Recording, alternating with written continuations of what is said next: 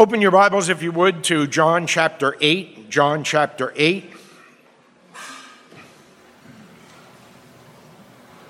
Let's, uh, let's pray and ask for God's blessing. Lord God and Heavenly Father, we come to you and ask that you would uh, open our eyes to see wonderful things in your word. We are dependent upon you entirely uh, to give us eyes to see and ears to hear.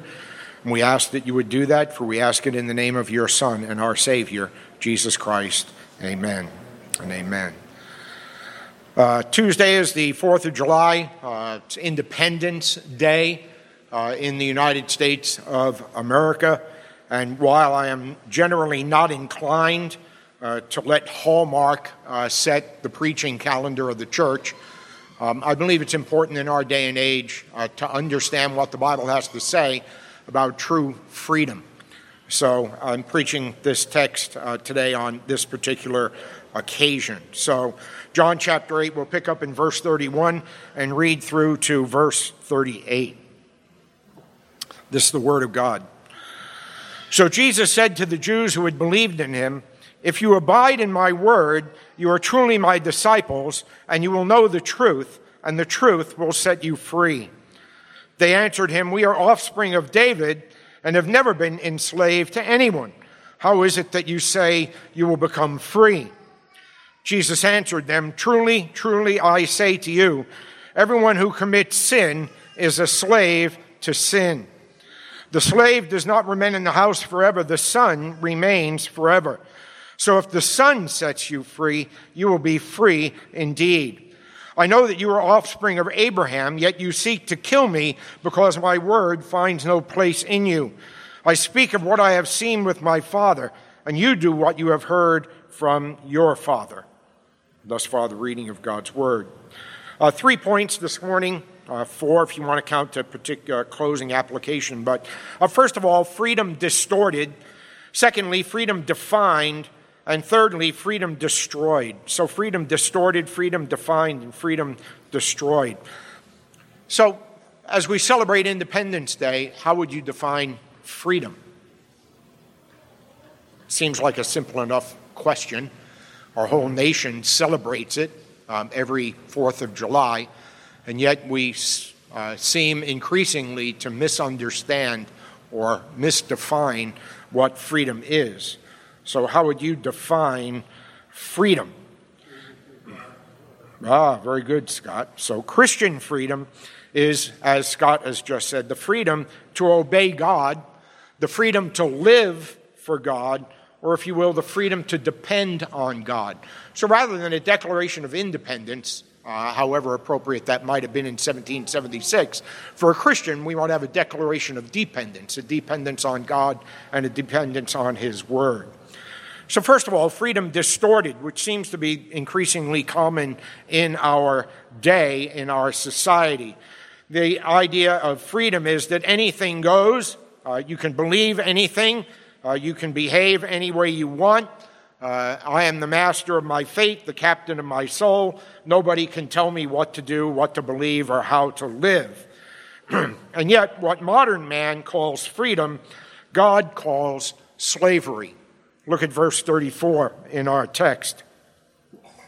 Everyone who commits sin is a slave to sin. No matter how free people may think they are, apart from Jesus Christ, people are slaves to sin, the power of sin. People are slaves to sin and the tyranny of the devil, as we'll look at momentarily, uh, but they are slaves and uh, the original Declaration of Independence was not in uh, 1776, rather, it was in Genesis chapter 3, when Adam and Eve declared for themselves whether God was right or Satan was right. And that led to autonomy, that is, determining right and wrong, truth and error, based on what I think, not on what God says. And if I could just highlight this here, and really worthy of a whole sermon in and of itself, autonomy, that is autonomos, being a self law, being a law to yourself, determining for yourself what's right and wrong, determining for yourself what is true and false, is the essence of sin. It's what led to the fall in Genesis chapter 3. And autonomy is not a good thing, all right? And yet, increasingly, we find that um, uh, enshrined in our society. Autonomy is rebellion against God and against all authority. This was enshrined not in the American Revolution, but in the French Revolution. If you are familiar with that historical event, you'll know that the slogans of the French Revolution were fraternité, brotherhood, égalité, equality, and liberté, or freedom. But it was a freedom that was revolutionary. It was a freedom which rejected um, uh, revelation in favor of reason. It was a uh, freedom which rejected authority and, in fact, led to uh, the slaughter and deaths of many people. Um, it was uh, where man became sovereign and not God, where man's reason was supreme and not God's revelation. That is not freedom according to the Bible. And yet, that is the freedom that is increasingly uh, pronounced or proliferated in our society today. That is a distortion of freedom. It is not true freedom. Well, how ought we to define freedom then? Well, we see that in our text in verse 32 and verse 36. Jesus says, You will know the truth, and the truth will set you free. And verse 36 If the Son sets you free, you will be free indeed. All right? The key to true freedom is the good news of Jesus Christ, or if you will, the key to true freedom is the person and work of the Lord Jesus Christ. Apart from Jesus Christ, there is no true freedom. All right? Let's be clear about this, all right? The gospel is what brings about freedom.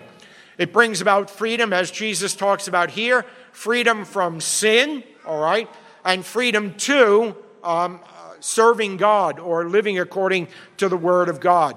One cannot uh, live according to the Word of God um, truly unless one is born again, unless one is uh, uh, a disciple of the Lord uh, Jesus Christ, someone that He has made new, all right? And the gospel is the key to true freedom. Satan has taken men captive to do his will. Everyone who sins is a slave to sin. And the only way to break that bondage to sin and to Satan is to uh, know Jesus Christ as one's Lord and Savior. Jesus Christ lived the life that you and I are unable to live, a life of perfect obedience, and he died the death that you and I deserve to die, which is the wages of sin on the cross of Jesus Christ, on the cross of Calvary. All right? So Jesus Christ uh, is the one who alone lived the life of perfect obedience. Jesus Christ is the one who alone paid the penalty for the wages of sin, which is death, in order to free uh, men and women, boys and girls, from the thraldom of Satan, who has taken men captive to do his will, uh, and from the power of sin, the penalty of sin, and ultimately the presence of sin as well. So it is only the gospel that can accomplish that. And the gospel is the key to true freedom. And notice what Jesus says here, all right, as we further define true freedom. True freedom is freedom from and freedom to, all right? It is freedom from sin and the devil, okay? Everyone who sins is a slave to sin, but the truth will set you free. Look, for example, at Romans chapter 6, which we looked at not long ago, but worth reminding ourselves of what is said there. Romans chapter 6.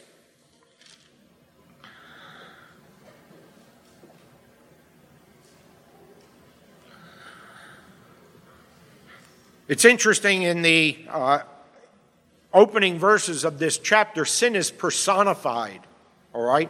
Sin is spoken of as if it were a person, all right? And talks about as a cruel taskmaster, all right? And yet we look at verse 17 Thanks be to God, you who were once slaves of sin have, become obedient from the heart to the standard of teaching to which you were committed. And having been set free from sin, have become slaves of righteousness. And then the same thing in verse 20. For when you were slaves of sin, you were free in regard to righteousness, verse 22. But now that you have been set free from sin and have become slaves of God, the fruit you get leads to sanctification and in the end, eternal life. It was Bob Dylan in his Christian days said, You got to serve somebody. It may be the devil, it may be the Lord, but you got to serve somebody. And that's exactly echoing what Paul says here.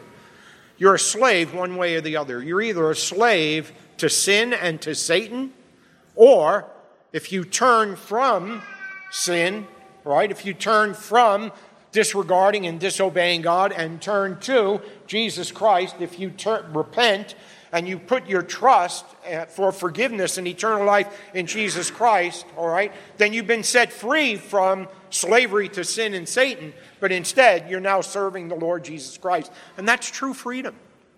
That's true freedom. It is what has led to a cry for freedom throughout Western civilization. Uh, it was the Christian gospel that led to that. Uh, true freedom is always the freedom to serve God.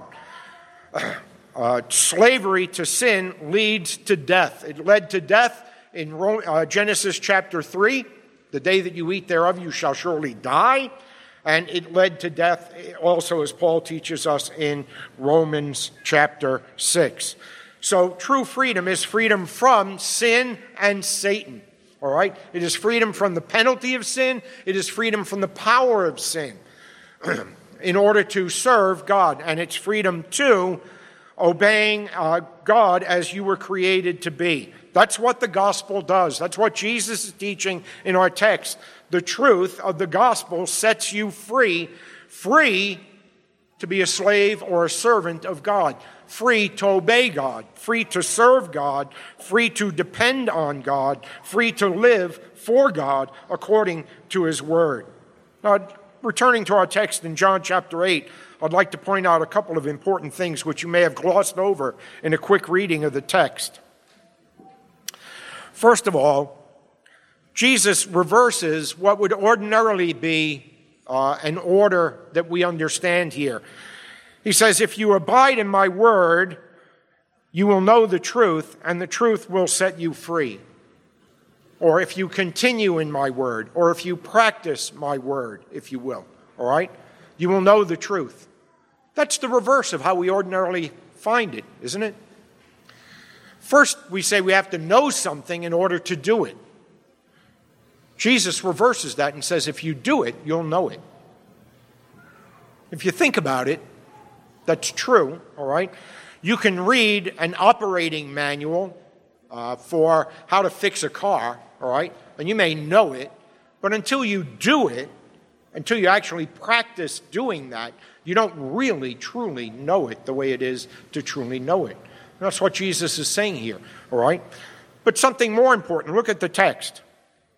Jesus said to the Jews who had believed in him, If you abide in my word, you are truly my disciples, and you will know the truth, and the truth will set you free.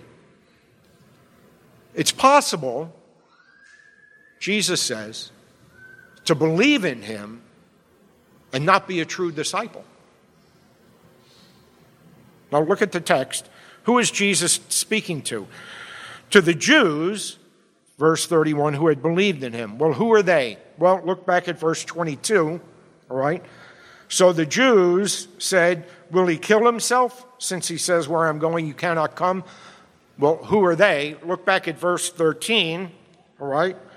So the Pharisees said to him, Jesus is speaking to the religious elite or the religious leaders of his day, and apparently, in some respect, they had believed in Jesus.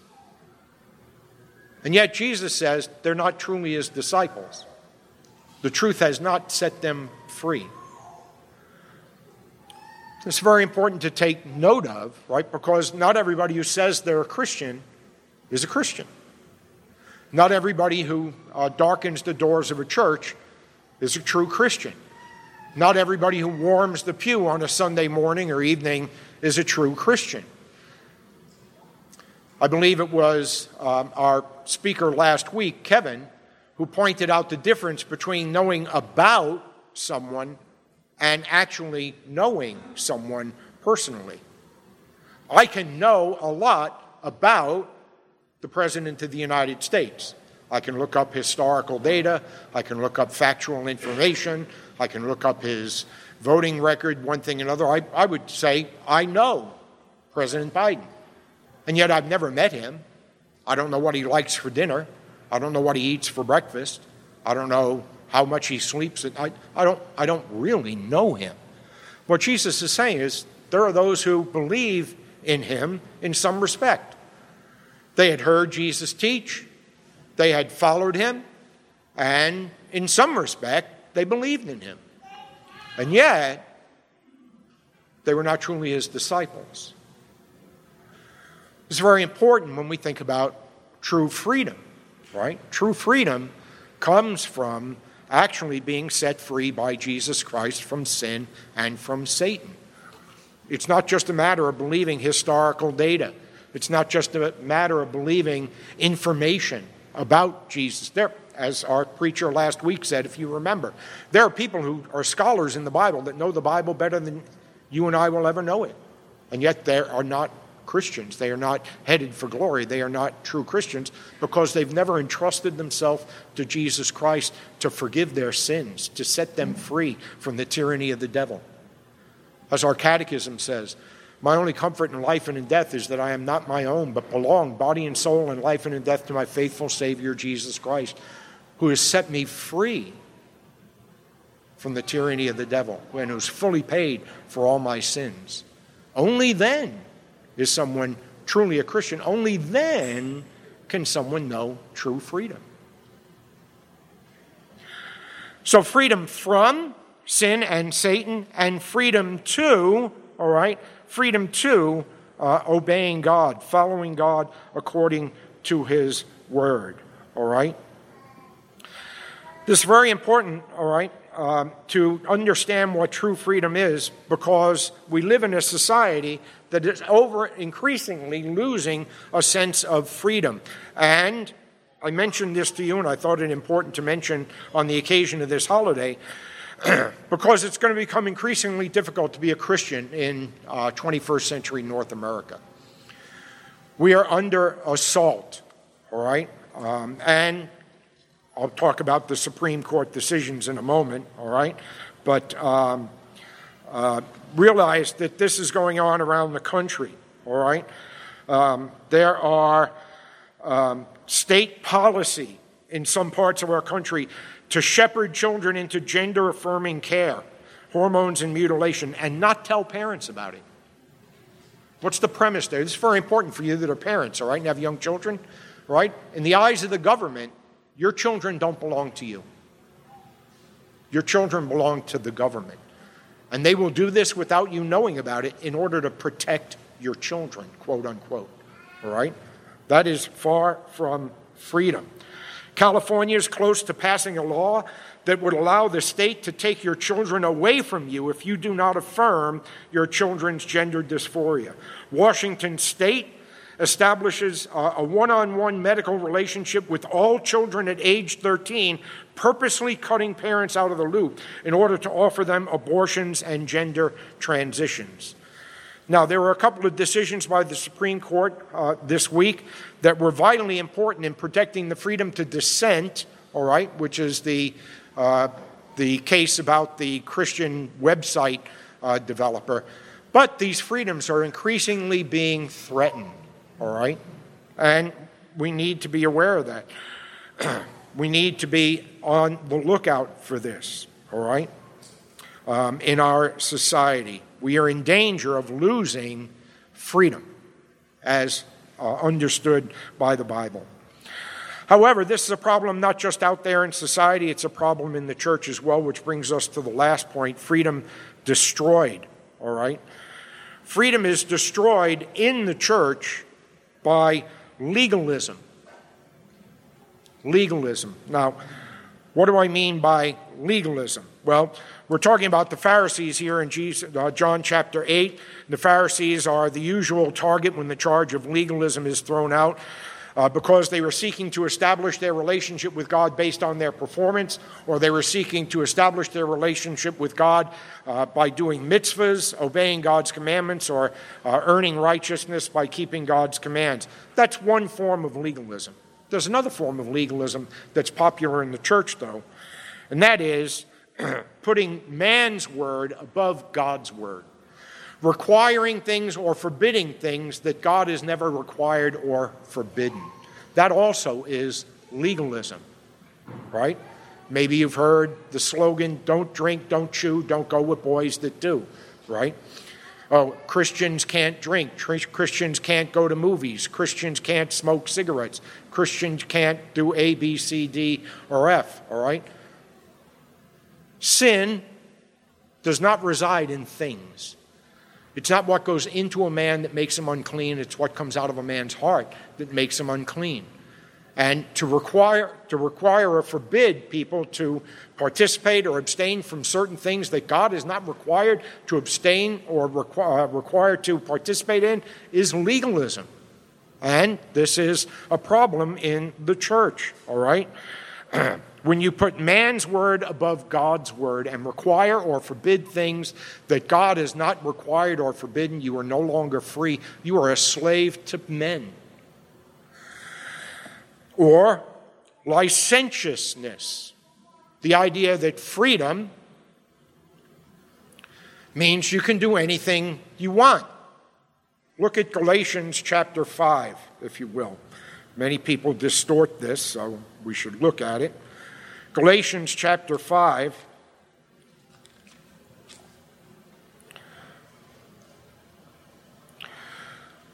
For freedom, Christ has set us free. Stand firm, therefore, and do not submit again to a yoke of slavery. What was the problem in Galatia, in the church at Galatia? They were saying in order to be a Christian, you had to be circumcised, all right? The yoke of slavery that people understand by verse 1 is the yoke of the law. Or in Romans chapter 6, it says, You are no longer under the dominion of sin, you're, un- you're no longer under law, but under grace. This is antinomian or against law or licentiousness. I have a friend of mine, I believe I told you about this in the past. I have a friend of mine, he's a good brother, he loves the Lord, but he will not, when he preaches, all right, He's pastor of a church. He will not, when he preaches, say you must, or you have to, or you ought. Because that's law. And we're not under law, we're under grace. It does away with the whole Old Testament law and all the commands in the Bible. All right, you have this even in reform circles. Law says do, gospel says done. I don't know if we've heard these things, all right? That is sheer nonsense, all right? Look at verse 2. Look, I, Paul, say, say to you, if you accept circumcision, Christ will be of no advantage to you, all right? Um, I'm sorry, verse 13. For you were called to freedom, only do not use your freedom as an opportunity for the flesh, but through love serve one another. Now, my friend who says you must not, who will not say you must not, you ought not, you can't, you know, he says, when I ask him, well, what's the law or what are the rules that Christians are to live by if there's no law? It's just love. The law of love. Love. Love one another. So if I leave my wife and run away with the church secretary, sorry, Liz, run away with the church secretary because I love her, is that okay? Does that justify that behavior? When I used to stand outside abortion clinics in Brooklyn and just try to dissuade women from going in to kill their babies, they would, they would tell me that was the loving thing to do rather than bring a child into this cruel, sin infected, dark, dreary world. It was loving for them to kill their baby. You see, love is meaningless apart from some spine, if you will, or some backbone to give it meaning. you can't do away with commandments, all right? you cannot do away with it. And people are licentious. I've talked to Christians who engage in all kinds of immoral behavior. And when you attempt to correct them, whether they're sleeping with their girlfriend, their boyfriend, whether they're out partying, drugging, drinking, one thing or the other, that immoral behavior is unacceptable for a Christian, they say, hey, I'm free. I'm free from the law. I can live how I want. Licentiousness, antinomianism, is the destruction of true freedom. Freedom is always the freedom to obey God, to serve the Lord according to his word. Do not use your freedom as a license for the flesh or for sin, all right? Unless you think this is my particular uh, opinion, the Westminster Confession of Faith, if I can find it here, and I can't find it, has a whole article in the Westminster Confession on Christian freedom. And it talks about Christian freedom is free from the dictates of men. Why? Because Christ alone is Lord of the conscience. No man, no government, no authority has a right to require of me something that God doesn't require or forbid me to do something that um, God doesn't forbid me to do. All right? Listen, let me give you a biblical example if this is too abstract. You remember when Peter uh, and the disciples were being persecuted for preaching Christ, and they were thrown into jail, and then they were let out, and they continued to do it, and they were beaten for that. What was their response? We must obey God rather than man. They were being forbidden to do something that God required them to do, which was preach the gospel. And they resist, they rejected the authorities in order to obey God. Only God is Lord of the conscience. No human being can forbid me or require me to do something that God has not required or forbidden me to do. All right? Socially, you see freedom destroyed as well. Um, when the God of the Bible is forsaken, all right, then a society is no longer free. We have, uh, and in our day, the danger of a deified state a state that provides womb to tomb security. Now, before anybody says, oh, you're veering into politics, we don't want to hear about politics. Let me, can I just tell you something to defend what I'm about to say? The Bible is inescapably political. Inescapably. That doesn't mean we preach politics. We're not preaching Republican or Democrat or one thing or the other. But the Bible is inescapably political. Do you remember when they came to Jesus and they said, Who Whose image is on the coin? And they said, Caesar's. What was Jesus' response?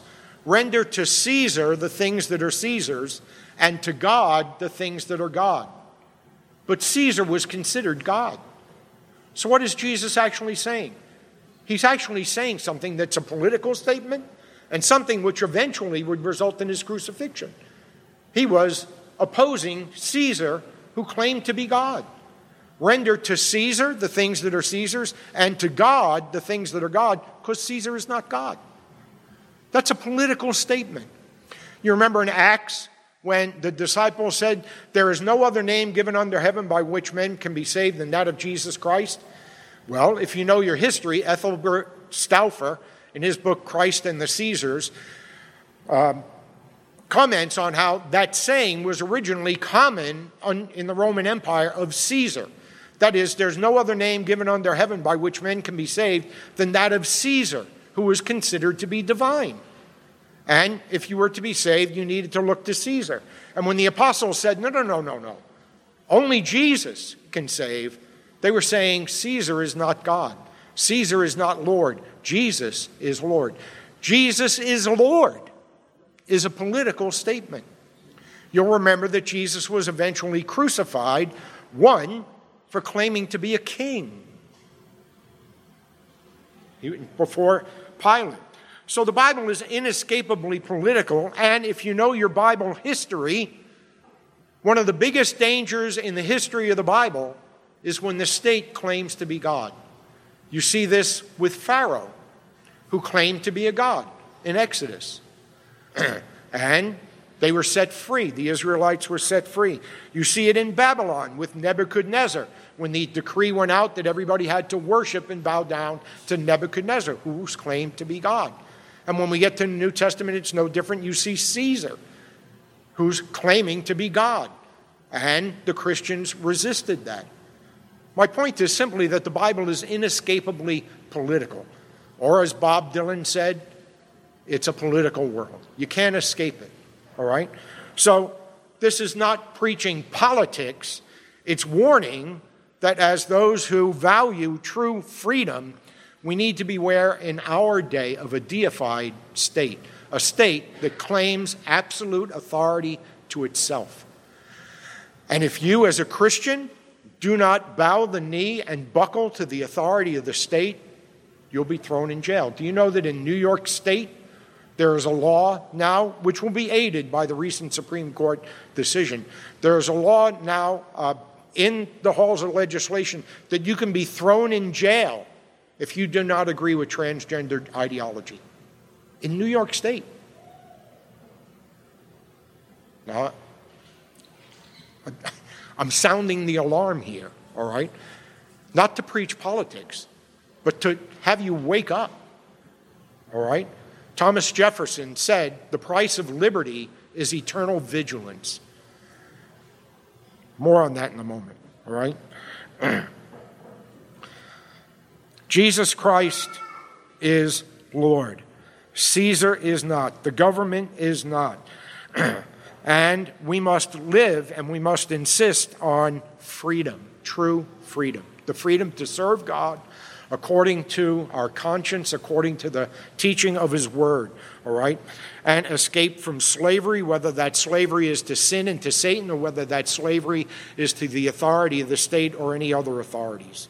Now, a few points of practical application. What would I encourage you to do? First of all, I would encourage you to think biblically about these things. Think biblically about what true freedom is think biblically about the dynamics of the society in which we live, which means that Christian education is, in, is indispensable. It's one of the reasons why we're setting up, or why we're hoping to set up, a Christian school. Is not only that the faith can be passed on from one generation to the next, every parent desires that his children come to know the Lord, serve the Lord, love the Lord, all right? But in order that they are raised to see all of life through the spectacles of Scripture, to take captive every thought to make it obedient to Christ, to think biblically about all of life, including government, civics, and, and politics. All right? So we need to think biblically. We need to raise our children about uh, as Christians, uh, and we need to have an understanding of our own history as a nation. Look at 1 Timothy chapter 2. Secondly, 1 Timothy chapter 2.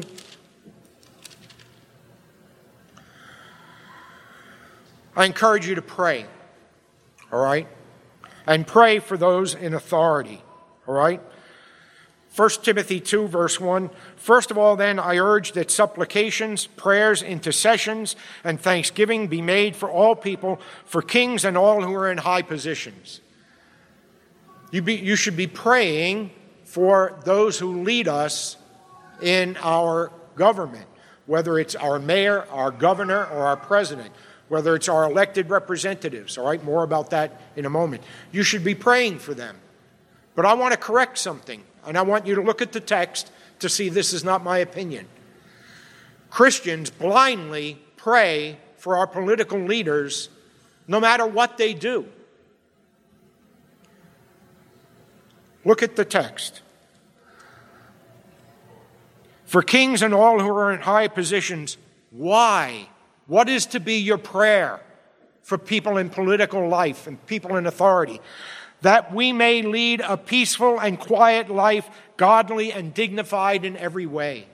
The prayer for our political leaders is leave me alone. Leave me alone to live according to the Word of God and according to my conscience. That's the prayer. We don't pray for political leaders who are slaughtering babies and advocating immoral nonsense, whether it's abortion or transgender or homosexual, and say, oh, God bless them. God bless them. Lord, we pray for so and so. God bless them. You want to pray? Pray, God damn them. Yes, imprecatory prayers. Pray that God would remove them from spheres of influence. Pray that God would remove them from power.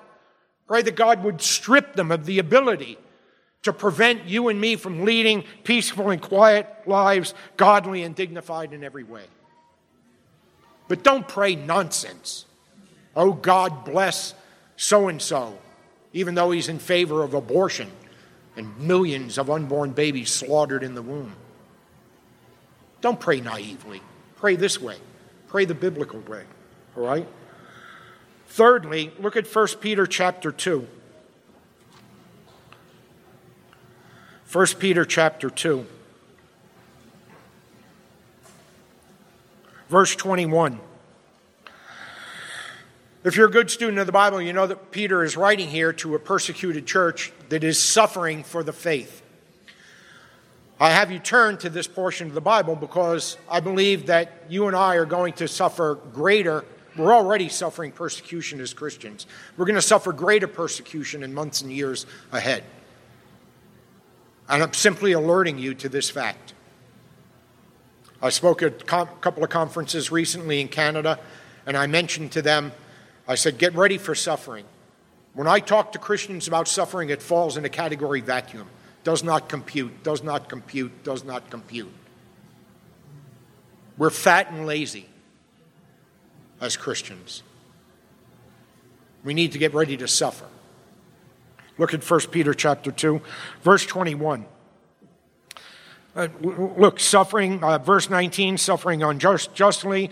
If when you do good, verse 20, and suffer for it, you endure this a gracious thing in the sight of God. And look at, look at verse 21. For to this you have been called. You've been called to suffer. Because Christ also suffered for you, leaving you an example so that you might follow in his steps. Now listen, somebody hangs you a noose, you're under no obligation to stick your neck in it. I don't believe in volunteering for martyrdom, all right? So I'm not saying you ought to volunteer for martyrdom. That's not what I'm saying. But Peter is saying if you're going to live righteous and godly in an age and a society that hates God, hates Jesus, hates his church, you're going to suffer. And to that you've been called. Because Christ left you an example. He suffered. It's the Via Dolorosa, the road of suffering before the crown. It's the cross before the ground, the road of suffering before glory. Look at verse um, 9 in chapter 3. Do not repay evil for evil, reviling for reviling, but on the contrary, blessed. To this you were called, uh, that you may obtain a blessing. Called to suffer. We often pray for the persecuted church. More Christians have suffered for the faith in the 20th century than have suffered in the previous 19 centuries. And that's because they live under religious or political regimes that will not tolerate Christianity. Now, we're not in that situation yet, but judgment is racing towards us. The decision of the Supreme Court this week with the website developer, if you read it, was a freedom to dissent. That is, to dissent. The state can't force you, compel you to uh, promote something you don't personally believe, all right? But that's all it was, was the freedom to dissent. A lot of our freedoms are being jeopardized, all right? And we need to get ready to suffer. Get ready. It's coming. All right? It's already here in many respects. Fourthly, Thomas Jefferson said, the price of freedom or the price of liberty is eternal vigilance. Be vigilant. And can I say this? Be civilly responsible in the civic realm. Be a good citizen. We're citizens of the kingdom of heaven. Thank be to God. If you're a Christian, if you're covered by the righteousness of Jesus Christ, if your sins have been paid for by his blood, you're a citizen of the kingdom of heaven. Thank God for that. But we're also citizens here of the United States. And we have civic responsibilities as good Christians. All right? What am I talking about? Not many of you know, but I voted, I worked as a poll worker this past week in New Rochelle. It was a primary election, Democratic primary in New York. It was also the primary in New York City. You know how many people voted in my precinct? 60 people. I was there from 5 in the morning till almost 10 at night. 60 people. You know what the turnout for primary election in New York was? I think it was about 10%.